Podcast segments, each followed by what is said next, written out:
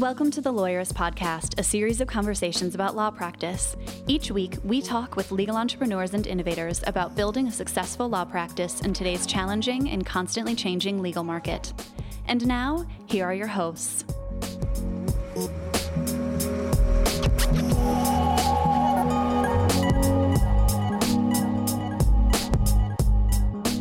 Hi, I'm Sam Glover. And I'm Aaron Street, and this is episode 197 of the Lawyerist podcast, part of the Legal Talk Network. Today, we're talking with my friend Tracy Ivanishin, who's a master of company culture, about how happy employees lead to happy clients. Today's podcast is brought to you by LawPay, Smokeball, Law Clerk, and New Law Business Model. We wouldn't be able to do this show without their support, so stay tuned and we'll tell you more about them later in the show. So, for a large number of the last few episodes, we've been kind of teasing out some of the distinctions we're seeing in the small firm marketplace around the roles of visionary CEO, of manager owner, and of lawyer technician in the law firm, and how mm-hmm. we think it's important for law firms to start thinking about how those might be distinct roles or at least different hats to wear in a law firm. Yeah.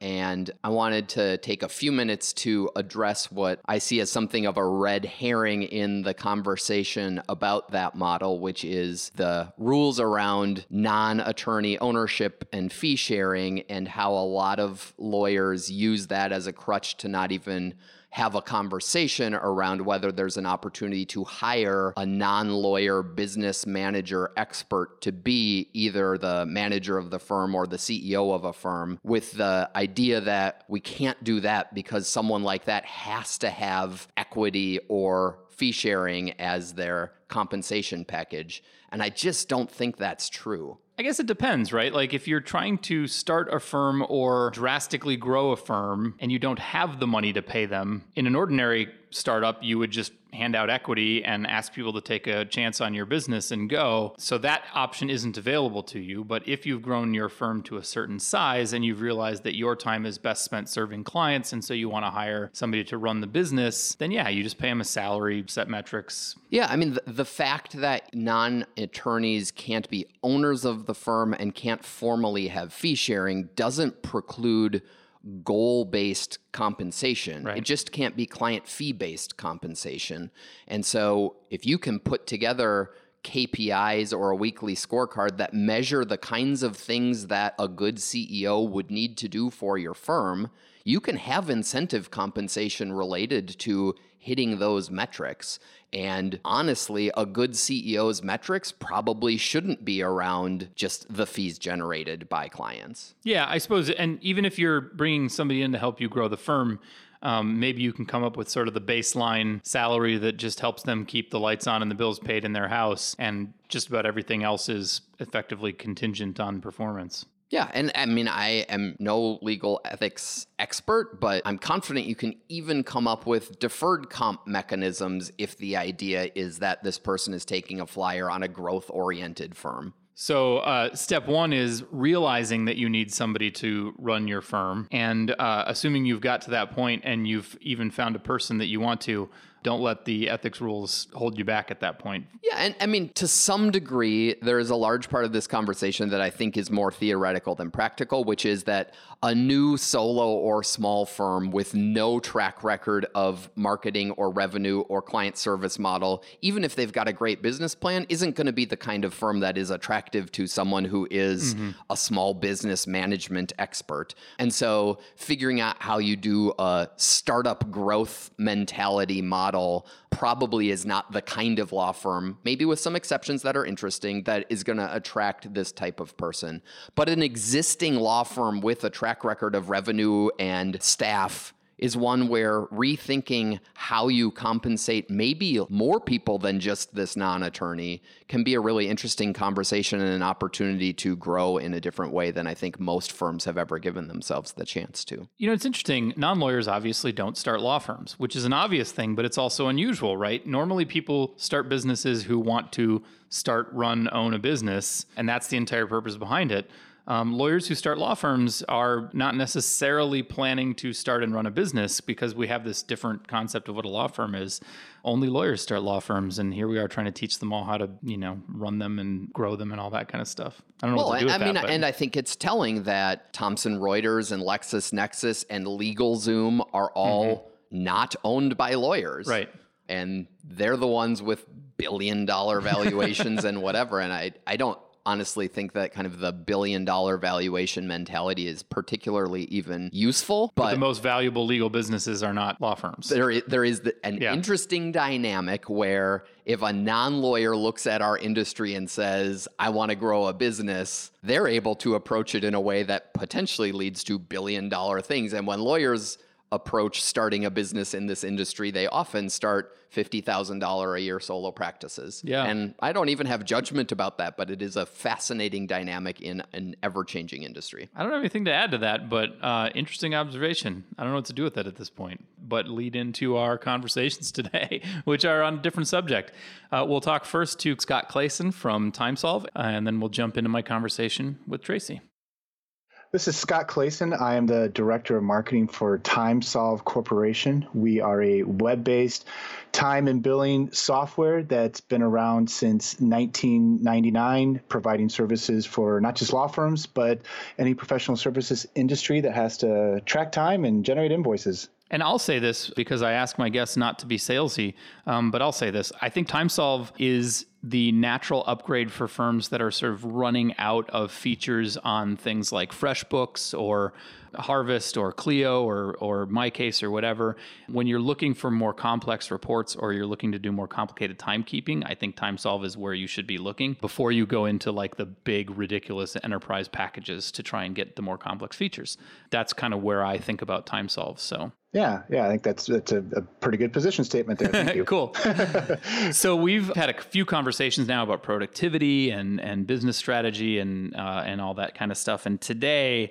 I want to talk about profitability because you have just come out with a really cool profitability quiz to help firms assess their profitability. And we'll mention the URL there. The link will be in the show notes. But maybe you could talk to us about how to think about that. What are some of the questions we should be asking or the things that we should be doing to figure out if our firm is as profitable as it ought to be? Yeah, I mean, this really stemmed out of this development of this profitability assessment quiz. We've been around for close to 20 years, and so we we feel like we have a lot of insight in working with a lot of firms about how to better track their time, generate their invoices, and do it in a more efficient manner. Because all that work that we talk about when it comes to billing is non-billable work, right? When you create your draft invoices and you're cobbling together all your time entries and so on.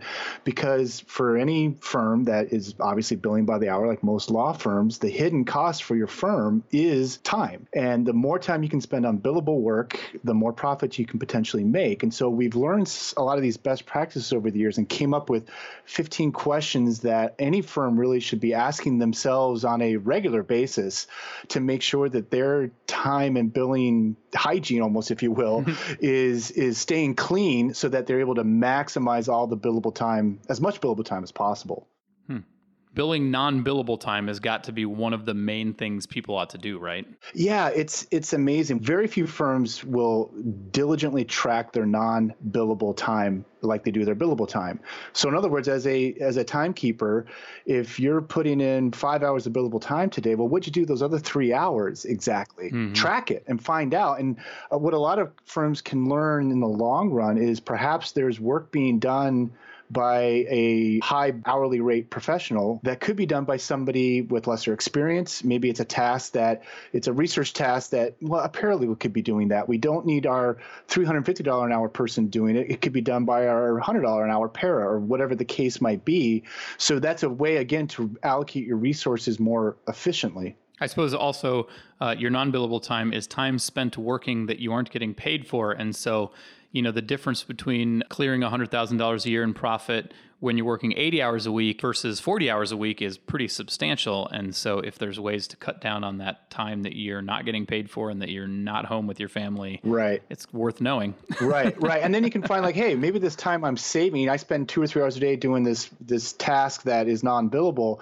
Well, I, I could hire somebody at, at a you know whatever rate, and I'm more than going to make up for paying that person with my gain in billable time, right? Yeah. So, and again, just you're able to grow your business faster and better better by tracking that non-billable work. And then the other couple of things we like to work with with firms is do you have a time tracking policy even in place? Mm-hmm. Are there expectations that are actually written down of you will enter all your time by the end of each day or you at the very minimum or maybe it's at the end of each week, I should say. That should be really at the bare minimum.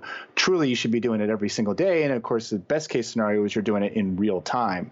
So those are some of the things like do you have a policy in place?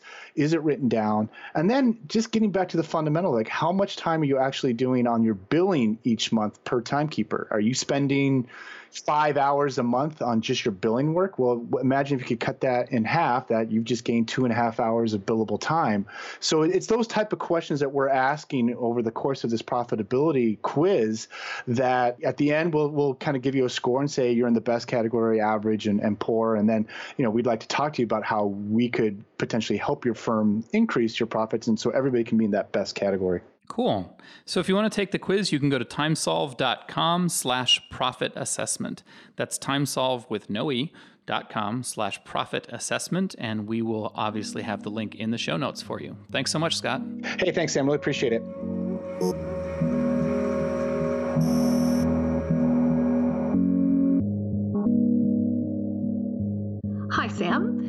Much for having me on your show. It's Tracy Ivanishin here. I'm the CEO of UpLevel, and UpLevel is a client contact center, so we provide all types of inbound and outbound solutions.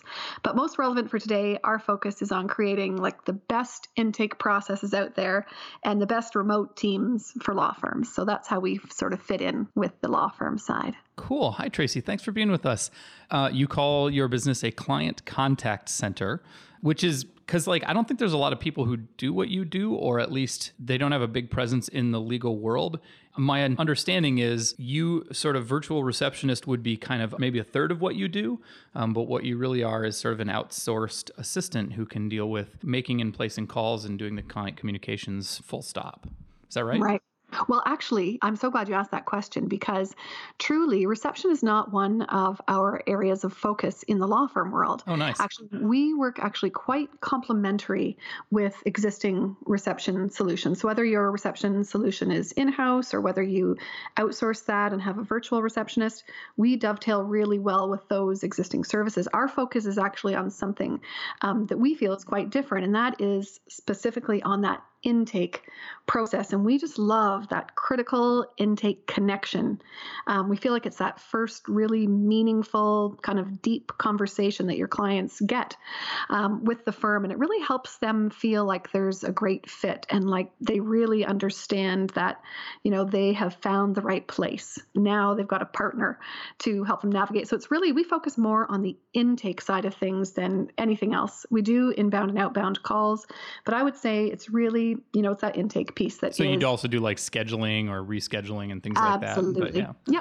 Yep. So when you say that, my brain immediately goes to okay, so this is probably more for firms that have a system like that can give you here are the questions we need answered, the topics we need more detail on, and here is the criteria for whether or not you schedule an appointment now or um, schedule a further call for me to talk to does it or do you help firms come up with that system or do you really want to plug into an existing system i guess what does your onboarding process look like for a new yeah. firm well that's a great question and so what we do is we love to work with the firm find out what it is they're doing now and then if there's a way we can help up level that intake process and offer suggestions so we work very closely and partner with Billie Tarascio with modern law partners and um, so we work together sort of helping law firms figure out what is the best way to tweak intake. One of the things we do is look at the baseline. What are their experiences so far in terms of, let's say, for instance, how many new clients do they get per month using their existing intake process?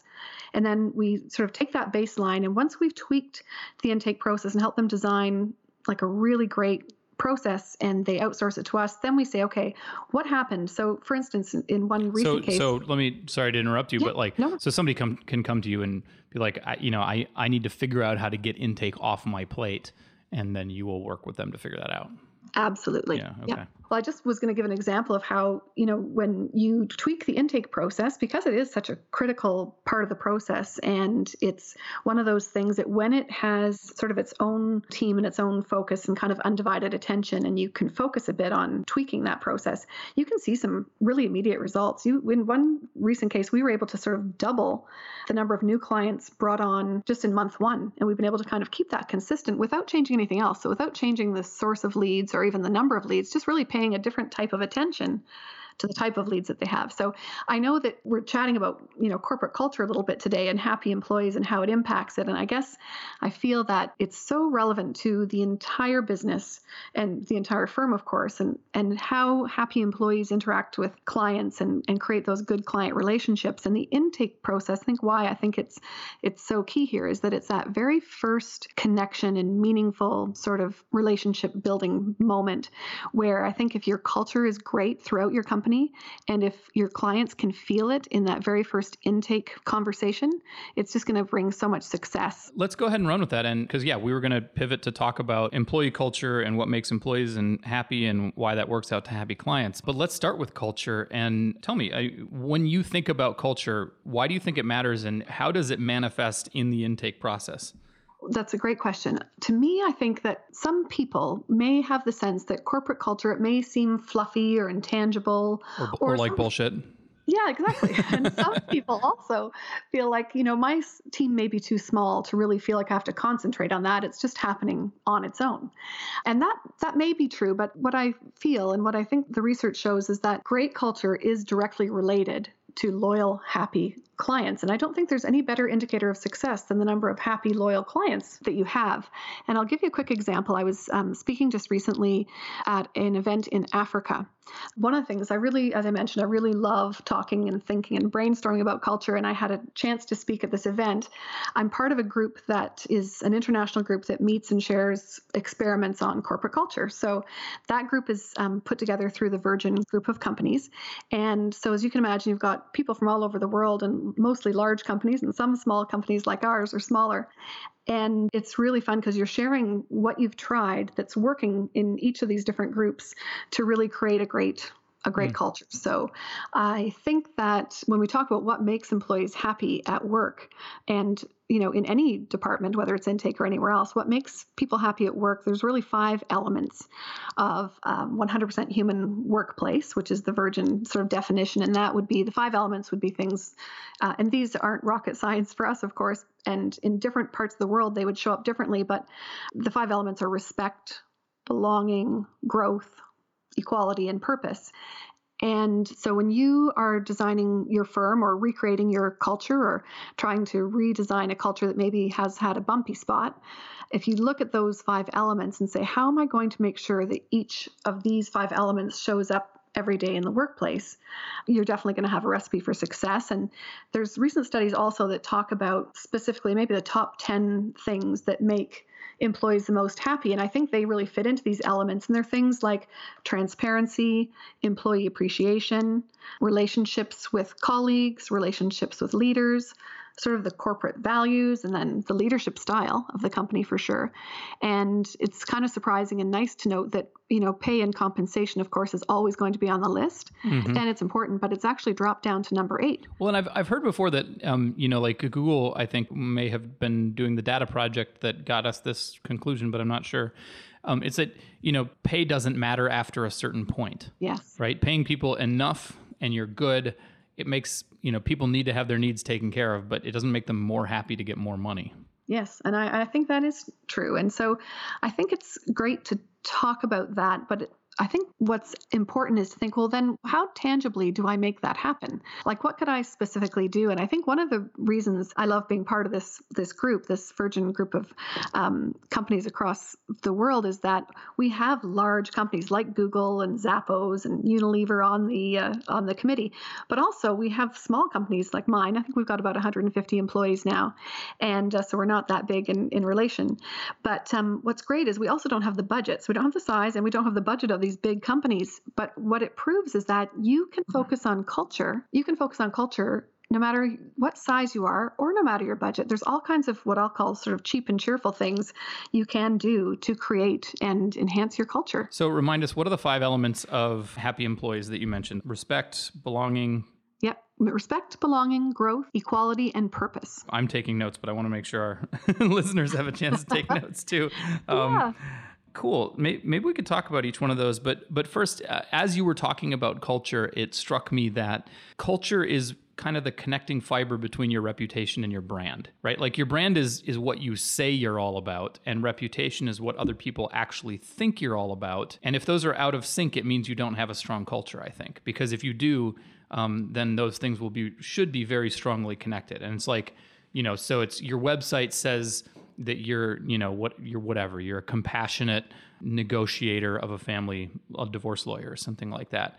And then if Yes. people pick up the phone and there's a harsh, annoyed greeting, there's already a disconnect. You've said you're compassionate, and now you're being an impatient person. Or um, if you if your Yes. if your brand is you know we're an edgy law firm for startup lawyers, and people walk into a a dumpy office in the warehouse district, like you're causing a disconnect. And I think I think if you really paid attention to culture, you would find that it would be reflected in your choice of office, in the way you answer your phone, in the way you build your website, and it would help to align your culture and your brand at the same time. Yeah, I agree with you 100%. I think that for sure it's it is about that gap between what you say and what you do. And I think you're right, words totally matter. So as an example, one of our core values is serve with joy, passion and compassion. And so when people call us, you know, they're going to get those they're going to hear those values as we ask them their story and as we hear about, you know, why what do they need and what are their fears and what are the things that, you know, if we do a deep dive on, you know, what are the impacts of the situation that's brought them to calling the law firm today and really kind of affirm what they're experiencing and you know walk them through that process in a way that's like completely compassionate. And to do that we have to make sure we're hiring the right people that we're hiring curious people that we're hiring people with tons of empathy that we're hiring people with great mental agility who can hear the story and you know pivot and uncover you know some of those needs and really connect with the client so that they really feel like okay i found my spot. I found my Mhm. spot. I know they're going to help me navigate this situation whatever it is. So you know i think i think that part's really important.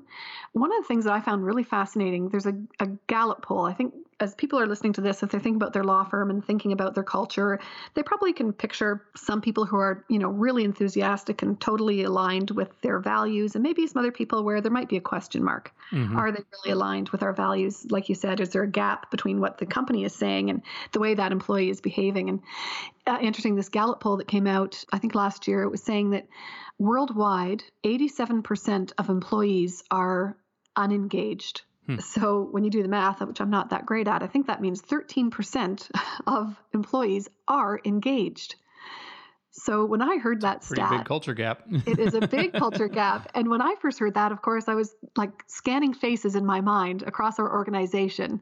And uh, out of the 150 or so employees, I, you know, a couple of faces came to my my mind. And I was talking with a fellow who said he's got a he's got a word for that. He's got a phrase for the disengaged folks, and he calls it resignation without a letter. Hmm. and uh, we all know the cost of having employees who have, you know, resigned but not handed in their letter yet. Mhm. you know, they've just sort of physically and No, that's mentally checked point. out. And so, and, and I would say this is not like this is way more like I think the the office worker. I think those of us with you know white collar professions may tend to think like, oh, they must be talking about like assembly line workers. I don't think that's right. I think there are plenty of people who are working on an assembly line who are proud of the work they do, proud to be able to provide for their family, um, whatever, and, and are engaged in the work that they do. I think it's more like, you know, if you think about the movie The Office, um, yes. and the concept of a bullshit job. There was actually another great podcast by um, uh, Hidden Brain where um, they talked about bullshit jobs and how shockingly many people are convinced that they have a job that does not matter in the world.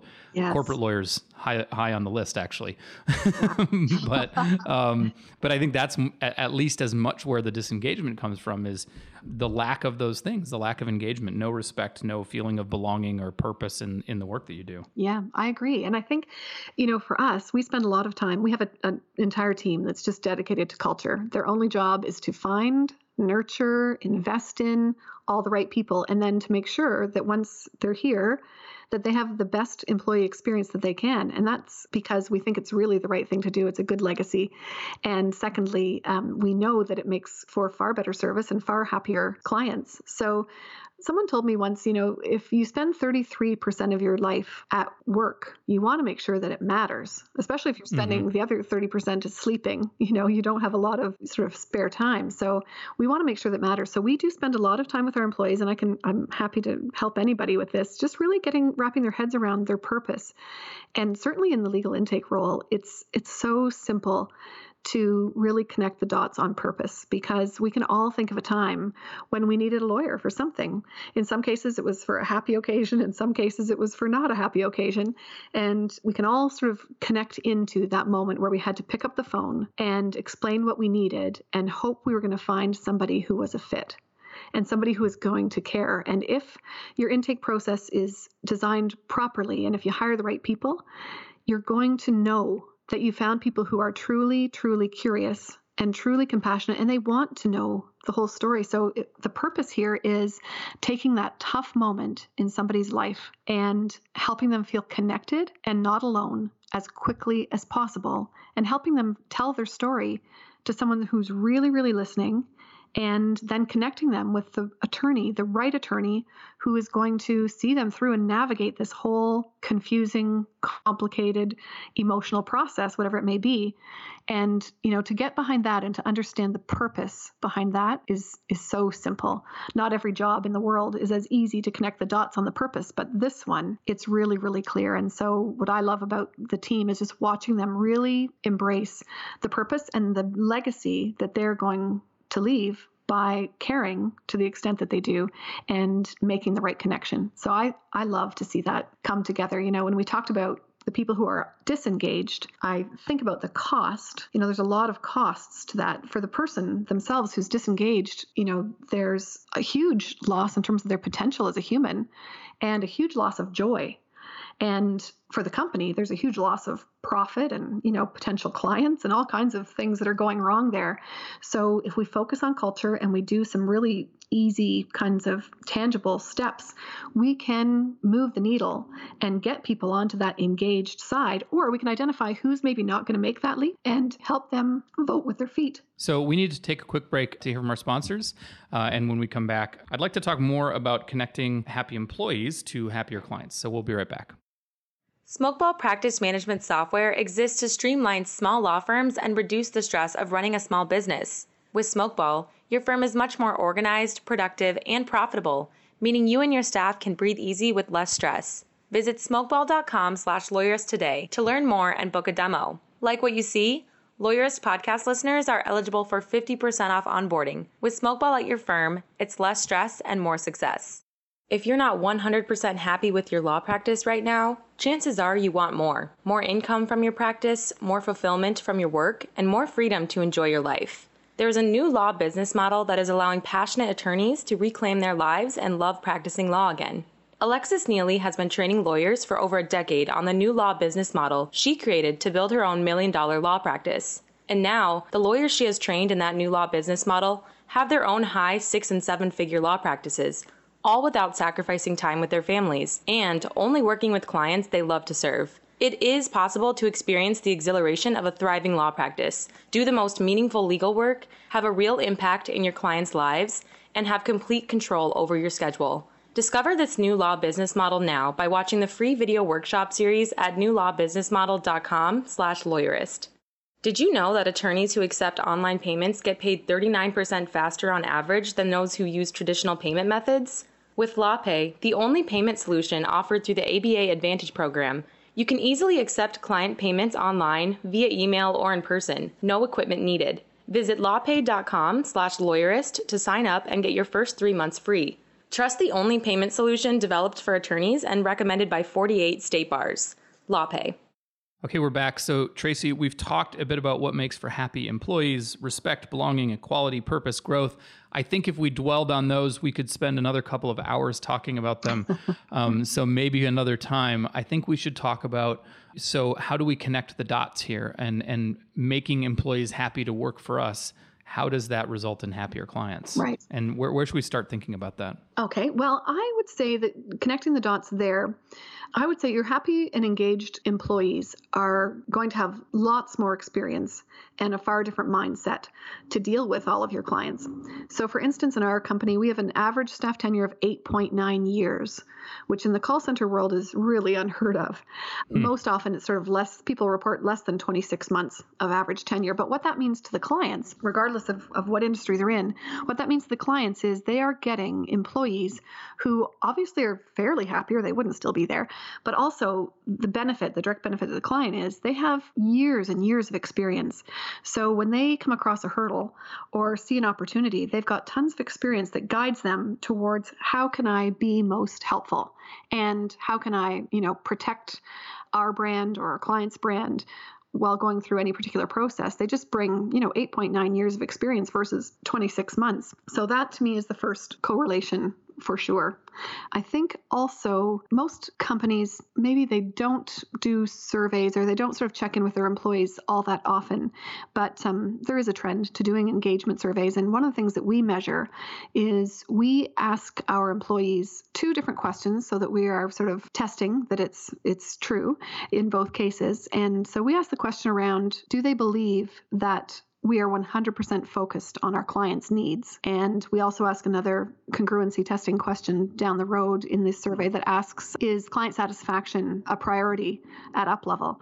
And what we have found is by asking that question, you can tell immediately how aligned your team is. So in our cases, we've had very, very high. The consultants were quite surprised. In one case, it was 98%, and the other it was 99%. So is that is is that anonymized then? Because I'm curious, because there's an obvious right answer to those questions. Mm, it's totally totally anonymous. Absolutely. Okay. Yep. Completely anonymous. There's all kinds of processes in place to ensure, and not every, you know, just to be completely transparent, you know, not every part of the survey was as glowing as that one. Mm-hmm. There were lots of areas where we we had some great strengths, and other areas, which is what you're hoping to uncover, is where can we do better?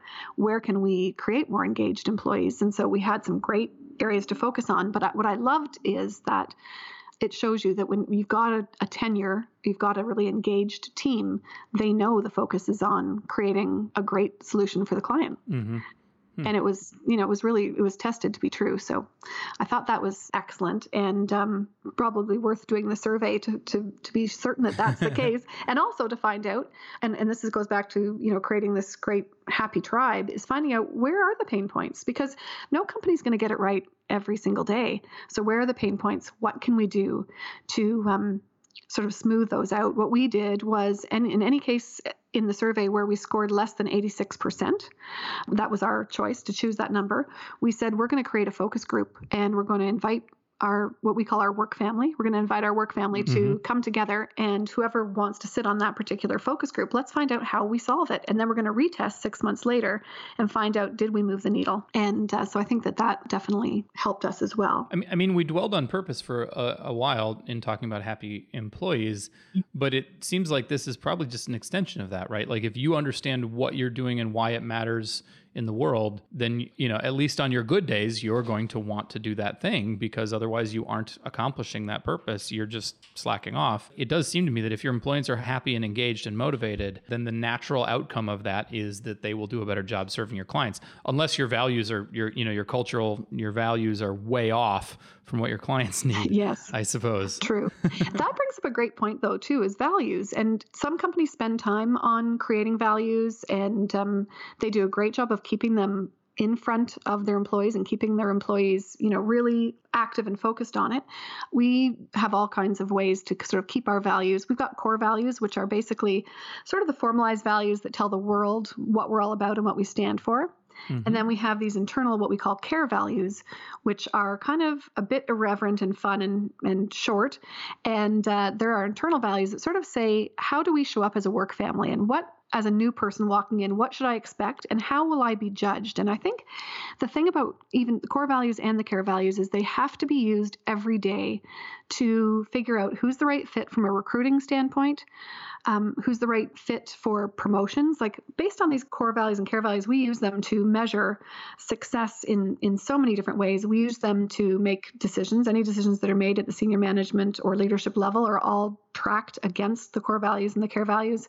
We have these things called care value cards. Could you tell us what your core values and your care values are? Because oh, sure. I'm curious because like when we did when we decided to you know make our culture explicit by coming up with our core values we decided to work on making sure that you know our sort of our internal and external values were the same and trying yes. to unify them all yes and we briefly discussed your approach but ultimately decided not to use it but now i'm super curious like i want to hear what they are so that i can um, see how that works in practice too. Because i don't think there's a right or a wrong way to do it. No. we just we picked one way and, and i want to i want to hear more about your approach. Yeah well we spent a lot of time on our values. So our core values we probably developed those about three years ago and every person in the company was involved in some way. There's a long process, which I won't get into now, but it, we really looked at it and said, we just can't have something that's on the wall that doesn't mean something and that isn't used every single day. So the core values were a long process with voting and refining the words, etc. And then the care values, mm-hmm. it was even more fun because we knew that these were sort of our tribe, you know, rules and how people could be,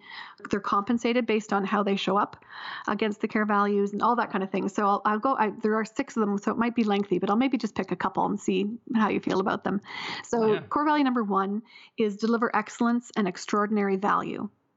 And so we took that value and said, well, what's the internal version of that? What's the care value? What does this look like as far as our work family and how we're going to treat each other? Oh, so they're kind of like op- they're not opposite sides, but they're complementary. They're complementary. So the care value on gotcha. that one. So the core value is deliver excellence and extraordinary value, and then the care value is take a walk on the wow side and uh, gotcha. so we have t-shirts and mugs and all kinds of stuff and they oh they there was a big contest on designing the graphics. We had a graphic designer i mean being in. a dork about your values is one of the ways to get people into it yeah for sure. for sure. It's so fun.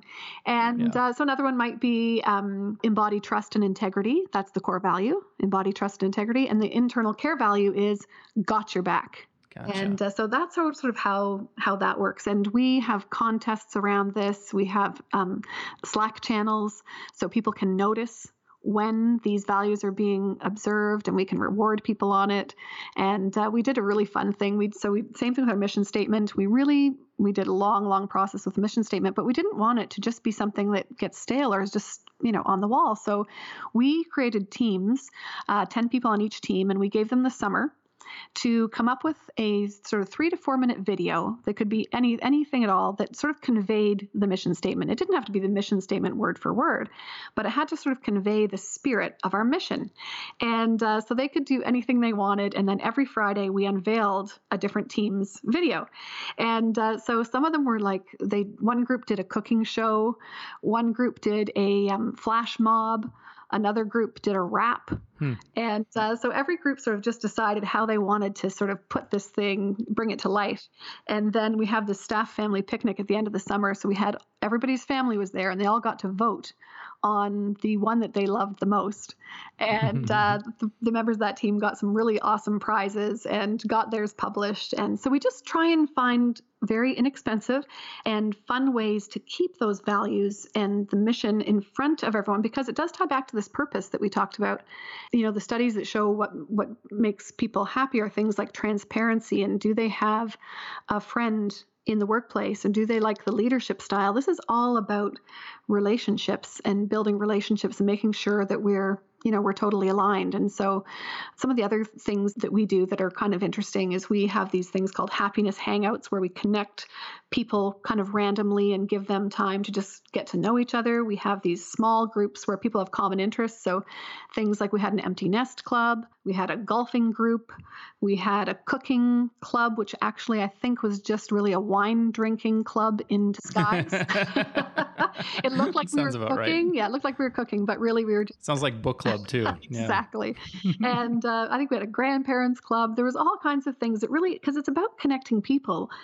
Um, mm-hmm. And that when you really do have great relationships with your work family, it's going to come across. You're going to hear it um, when you're talking to clients, you know, in any case. So, I mean, I think this is why the word tribe comes up so much when talking about culture and values is that that is one way to define sort of a social tribe is a group with a shared set of values that's, and, you know, in jokes and things like that. And, uh, you know, you, you, you, those values are part of how you do it. But one of the natural things that you can expect from that is that you know people should you know drama crops up everywhere but in in general people should enjoy the people that they work with and and um, be engaged with each other in the workplace at least. If you feel like you're just sort of showing up to work with the same people every day and then going home and there isn't a whole lot more beyond that, then it's a pretty good chance that people are disengaged with your company, I think. I think you're right. And you know, if we don't focus on culture, if we don't build it, one's going to form on its own. Yeah and it may not be great or it may not be profitable. And there's this African proverb, which I really love, that says, if you want to go fast, go alone. If you want to go far, go together. And you've probably heard of mm. that. But I think that when we're thinking about, you know, creating culture takes time and do we have the time and are we big enough or do we have the budget? All of those things. If we want to go far, we do have to go together. So it's about how do we then, within our budget, within our means, and within the size of our company, what small or medium things, or maybe even large, but what things can we do that create that tribe so that our clients know consistently what can they expect? Yeah something and, you just said is is totally on point right? You have a culture whether you want to or not. And i think what's what's not explicit in that statement is that when it comes time to assess how you feel about your employees, you are judging them based on the culture, whether or not you've explicitly stated it. True. Right? Because, like, yes. I'm unhappy with this person because they're not doing what I need in the way that I need them. Mm-hmm. There's a whole lot of cultural judgment wrapped up in that statement. And if you haven't made it explicit, you haven't helped that employee understand what's expected of them and how you're going to be judging their performance. And it, it wasn't fair and upfront in the hiring process, and it hasn't been fair during, you know, in your management relationship so far. And you kind of don't have a right to expect that of them unless you've made it clear, you know, whether it's through explicit core values, care values, internal, external, whatever. Yes. If you haven't had a conversation about here's what our expectations are, whether you call it culture or not, you, I don't think you've been fair to people. You haven't set up the framework for them to, to have happy employees in that relationship. Yeah, I think you're absolutely right. And, you know, even when you're doing coaching, a lot of we've, we've got, you know, things are pretty systematized um, in our process. So, but we've got coaching um, processes and coaching forms, and they all speak to the values. We ask them to rate themselves on these values. So it's not something that comes up sort of at the performance appraisal just once a year. I mean, it is those values are part of the, their performance appraisal, but it's something that comes up in their monthly coaching. Where do you see yourself? How can I help you? Is there any value that doesn't seem like a fit to you? How could I help you re envision it? Or would you be happier in a different environment. And so it's really like that coaching up or coaching out, and uh, and just making sure, like you say, people know what the what the expectations are, and you know, hopefully they just love it. And if they love it, they're going to stay longer. And if they stay longer, you're going to have much more experienced talent to work with your clients. So I think it's good. And one of the other things I wanted to mention is, you know, this purpose and then vision and getting people on side. One of the examples that we use, so there's this great quote by Jay Abraham, and it says, A customer is one who purchases goods or services. A client is under the care and protection of another. Mm-hmm. And so when we hire and all the way through the training process, everyone in our organization knows that very simple but key distinction between the customer and the client. And when I'm out talking to clients, I'll say to them, you know, I, I, I promise them they're going to be under our care and protection, which is very different than purchasing a service. Uh, mm-hmm. Uh, and when I go out to see them, you know, every six months, I'll say to them, you know, do you feel that way? Can you feel it? And they'll say yes. And I'll say, Can you tell me how? How do you know that you're under our care and protection? And they'll give me tangible examples of how they know. And I come back and feed that back to the team so that they understand that, you know, really this is the key. It, it is part of the culture. It's the whole, it's the bedrock that says our clients really matter. They're under our care and protection, and everything we're going to do is going to make them stronger and make our company stronger. And uh, they get that feedback, those real tangible things that the client actually saw and felt. And so I think it just links it back. So we, we've talked about measuring happy clients based on sort of your your employees' subjective impression Yes. of how that's working. Yes. But um, what about what about going out and surveying your own clients? Um, and and for you, I guess that means the law firms or other customers that you work for, but also their customers who end up dealing with you as sort of the outward facing representative of your first party clients. Yes. So so for law firms specifically, there's a, a really fantastic NPS process that we go through to find out how how happy are the law firms clients. So we we look at all kinds of data, and we do this in partnership, of course, with um, Billie and uh, Modern Law Practice. So we look at all kinds of data that says how effective has the intake process been? So, how many leads do we have? How many leads got scheduled? How many of those scheduled showed? All of that. And we want to make sure we see those numbers going up and up and up to just prove that the intake process is working really really well and then so those those numbers help the law firm i think those are a good indicator of how happy the law firm is because their goal of um, having a really phenomenal intake process is, has been met and we can measure that with all the data and that's great um, as far as the law firm's clients the the nps or the you know voice of the customer feedback is part of the process part of what we do and so we measure that as well and i think all of these different kpis come together and give you a good picture about how happy are the law firms and how happy are the law firms clients I'm just curious. So you you have a strong and well defined culture um, at up level. I'm curious as to. I'm sure some of your customers, whether they're law firms or not, because uh, I don't um, make the mistake of thinking that everything has to be legal specific. But um, I'm wondering if your um, customers who have who also have strong values and culture. Um, what happens when it's not compatible with yours? Would you just not take them on as a client, um, or would you instruct your receptionist to like, okay, so for this call, we're going to adopt a really aggressive tone whenever we answer the phone for this this client? Oh, that's a great question. Do you know, I haven't so far met a firm that didn't want to have a really, you know, meaningful and professional intake process. There mm-hmm. certainly are firms who who would like one type of client maybe as a priority versus other types of clients. So once we know what you know who their who their ideal client is, uh, then we can definitely work with knowing you know what's the criteria. What are some things that would say whether it's jurisdiction or you know a variety of things. that would say Well, I mean, I could, I, for example, I could see a, a, a law firm client saying, "Look, like, don't let them ramble on about telling their life story. Cut them off. I need the answer to these five questions, Absolutely. and I want to see that. And if they answer them, and you know, here are my criteria.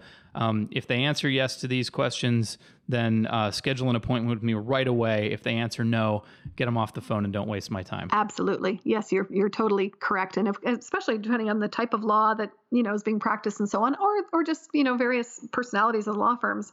So yeah, we definitely it's very customized. So we spend a lot of time um, making sure that we're like a really trained extension of their team. We use their systems, we use whatever processes they have in place, unless they'd like some input on ideas that could you know up level them.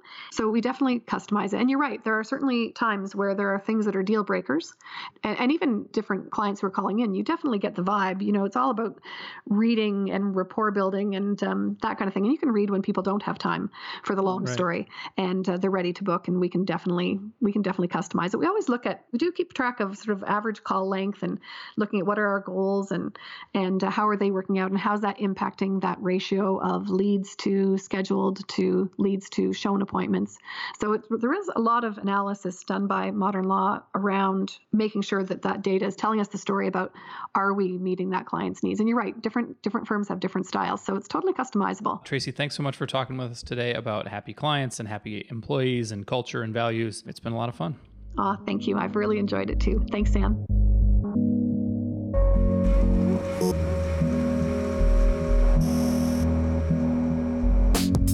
Make sure to catch next week's episode of the Lawyerist podcast by subscribing to the show in your favorite podcast app. And please leave a rating to help other people find our show. You can find the notes for today's episode on lawyerist.com slash podcast. The Lawyerist podcast is produced with help from Lindsay Calhoun and edited by Paul Fisher. The views expressed by the participants are their own and are not endorsed by Legal Talk Network. Nothing said in this podcast is legal advice for you.